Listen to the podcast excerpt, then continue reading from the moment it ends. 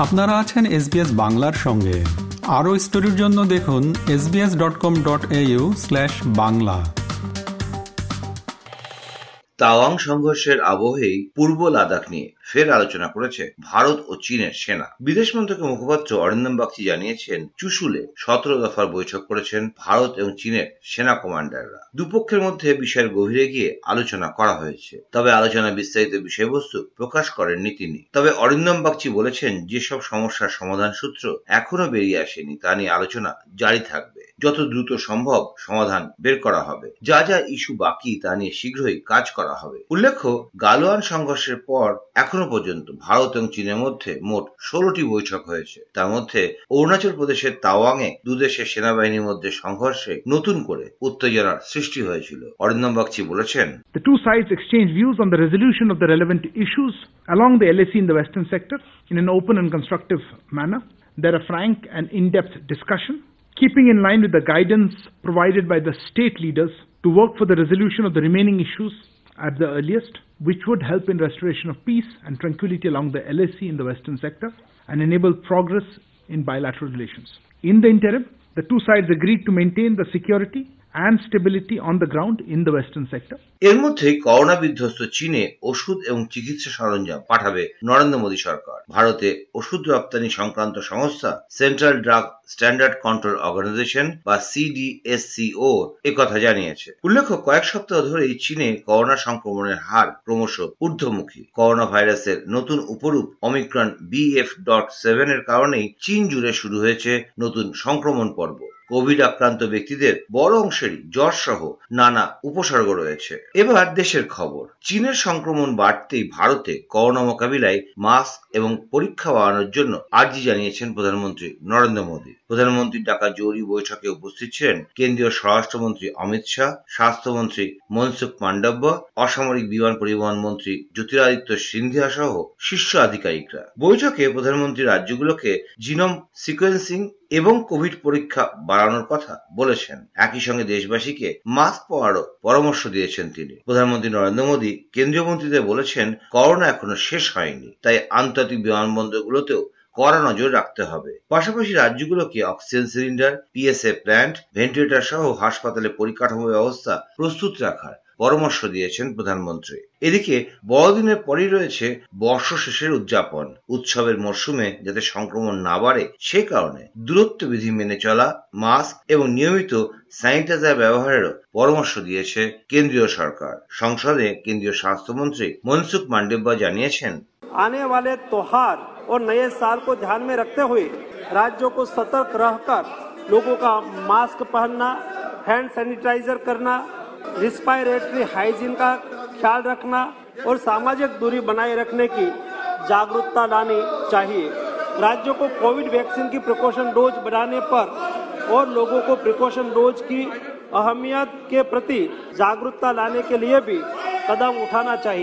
এদিকে উৎসবের মরশুমে কোভিড নিয়ে বাড়তি সতর্কতা অবলম্বন করছে সরকার। স্থানীয় স্তরে নজরদারি আরও বৃদ্ধির সঙ্গে কোভিডের বুস্টার টিকা নেওয়ার জন্য নাগরিকদের সচেতনতা বৃদ্ধির কথা বলেছেন স্বাস্থ্যমন্ত্রী। জানিয়েছেন, তৃতীয় করোনা টিকা নেওয়ার জন্য নাগরিকদের আগ্রহ বৃদ্ধি করতে হবে। এর মধ্যে আবার করোনার নতুন উপরূপ বিএফ ডট সেভেন সংক্রমণ মোকাবেলায় ভারত বায়োটেকের নাকে নেওয়া টিকা বা নেজাল ভ্যাকসিনকে ছাড় ছাড়পত্র দিয়েছে কেন্দ্রীয় সরকার। এই প্রতিষেধককে যুক্ত করা হয়েছে কো উইন অ্যাপের সঙ্গে। এই টিকা প্রথমে পাওয়া যাবে বেসরকারি হাসপাতালে। এই টিকা এক ধরনের বুস্টার হিসেবে প্রয়োগ করা হবে। আঠারো বছরের ঊর্ধ্বে যাদের বয়স, তাদের দেওয়া হবে এই টিকা। অন্যদিকে ভারত জোড়ো যাত্রা বন্ধ করতে করোনার অজুহাত দিচ্ছে কেন্দ্রীয় সরকার। এমনই অভিযোগ করেছেন কংগ্রেসের নেতা এবং প্রাক্তন সভাপতি রাহুল গান্ধী। ইতিমধ্যেই কংগ্রেসের ভারত জোড়ো যাত্রা একশো দিন পেরিয়ে গিয়েছে। তার মধ্যে কোভিড সংক্রমণের প্রেক্ষিতে ভারত জোড়ো যাত্রা বন্ধ রাখার অনুরোধ জানিয়েছেন কেন্দ্রীয় স্বাস্থ্যমন্ত্রী মনসুখ মান্ডব্য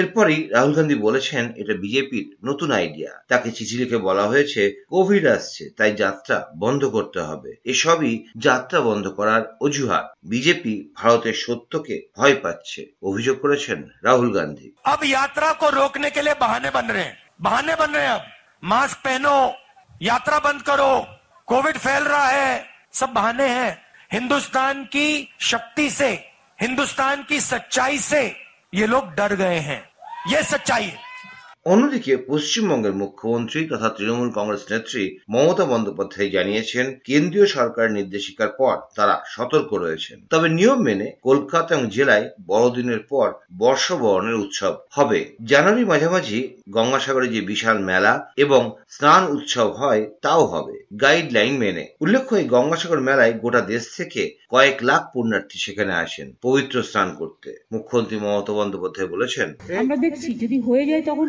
অলরেডি দিল্লিতে কেরালায় হয়েছে। সুতরাং দিল্লি থেকে এখানে আসতে কত দূর লাগবে? যদি আসে তখন আমরা দেখব, আমরা ট্যাকেল করব পাবলিককে সহযোগিতা করে। আমরা তো মনে করেছিলাম করোনা শেষ হয়ে গেছে। এরপর আবার সেই করোনা চায়নাতে হচ্ছে ম্যাক্সিমাম কোভিড হলেও গঙ্গাসাগরের মেলা হবে এবং সিস্টেম মেলেই হবে। তো মানুষ উৎসব পালন করবে না? এখন তো যেহেতু করোনা এখানে হচ্ছে না, লোকে ফ্রিলি ঘুরছে। যদি আসে, আমরা নিশ্চয়ই বলব মাস্ক পরুন, বা প্রিকশন নিন। কিন্তু এত লোককে তো আমাদের পক্ষে বলা সম্ভব নয়, ওখানে লক্ষ লোক যায়। এবং এখনও বেঙ্গলে যেহেতু আসেনি, সেই জন্য আগে থেকে আসবে, আমি এটা ধরে নিতে চাই না। আমরা মনিটরিং করছি। এবার দেশের অন্য কিছু খবর। ডিজিটাল অর্থনীতিতে স্বচ্ছতার জন্য ডিজিটাল কম্পিটিশন আইনের দরকার। এমনটাই জানিয়েছে বিজেপির সাংসদ জয়ন্ত সিনহার নেতৃত্বাধীন অর্থ বিষয়ক সংসদীয় স্ট্যান্ডিং কমিটি এক বিবৃতিতে সংসদীয় কমিটি বলেছে ডিজিটাল মার্কেটে প্রতিযোগিতা নিয়ন্ত্রণের জন্য ইউ এর মতো একটি ডিজিটাল মার্কেট আইনের কথা ভাবা হচ্ছে। এটা ন্যায্য, স্বচ্ছ এবং প্রতিদ্বন্দ্বিতাপূর্ণ ডিজিটাল ইকোসিস্টেম নিশ্চিত করবে। যা শুধুমাত্র দেশ এবং নতুন স্টার্ট আপ অর্থনীতির জন্যই নয়, বিশ্বের জন্য একটা আশীর্বাদ। প্যানেলের আরও পরামর্শ, ভারতের কম্পিটিশন কমিশনের মধ্যে একটি বিশেষ ডিজিটাল মার্কেট ইউনিট স্থাপন করা হবে। এই আইনের মাধ্যমে ডিজিটাল মার্কেট গেটকিপার যারা ডিজিটাল ইকোসিস্টেমে প্রতিযোগিতামূলক আচরণকে নেতিবাচকভাবে প্রভাবিত করতে পারে, তাদের বিক্রি, মূলধন এবং ব্যবসার উপর ভিত্তি করে চিহ্নিত করা প্রয়োজন। পাশাপাশি তাদের জন্য নির্দিষ্ট আচরণ বিধিও হওয়া উচিত বলে মনে করে সংসদীয় স্ট্যান্ডিং কমিটি অন্যদিকে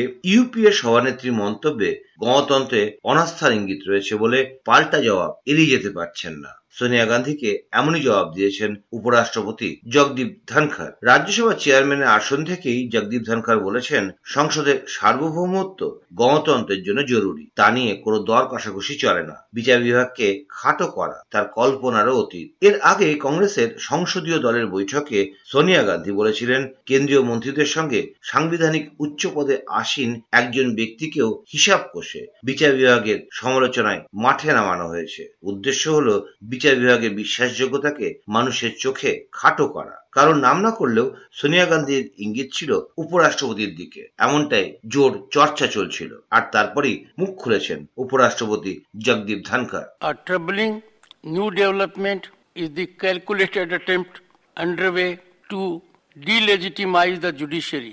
Ministers and even a high constitutional functionary, constitutional authority have been enlisted to making speeches attacking the judiciary on various grounds. Unquote.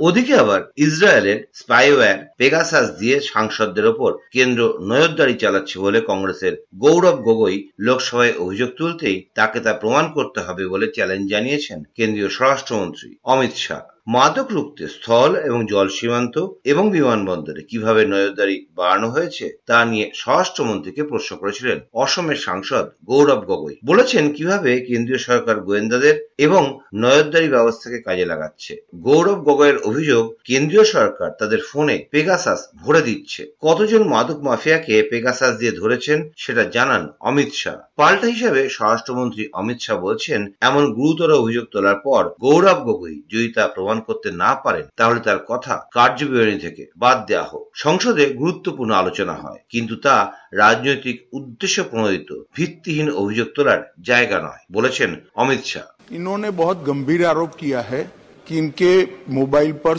Pegasus लगा है आधार उनको सदन में रजू करना चाहिए ऐसे नहीं बोल सकते आप या तो ये शब्द निकाल दिए जाए या तो वो आधार रजू कर यहाँ रखे इनके पास एक भी आधार हो किसी पत्रकार का नेता का उनके खुद का यहाँ रखना चाहिए सदन पर। सर, सदन के मान्य सदन सदन गंभीरता के साथ बहस के लिए है। स्वच्छंदी राजनीतिक आरोप के लिए नहीं है सदन।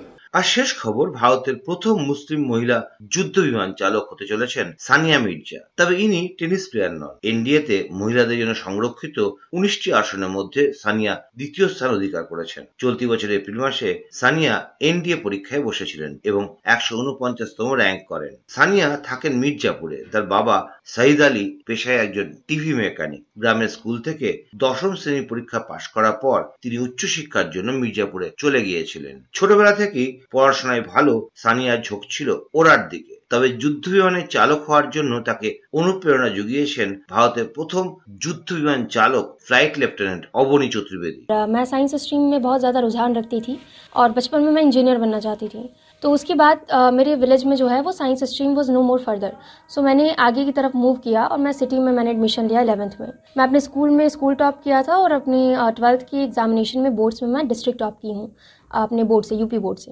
और उसके बाद मैं अवनी चतुर्वेदी, जो कि फ़्लाइट लेफ्टिनेंट अवनी चतुर्वेदी हैं, वो हमारे इंडिया की पहली फाइटर पायलट है।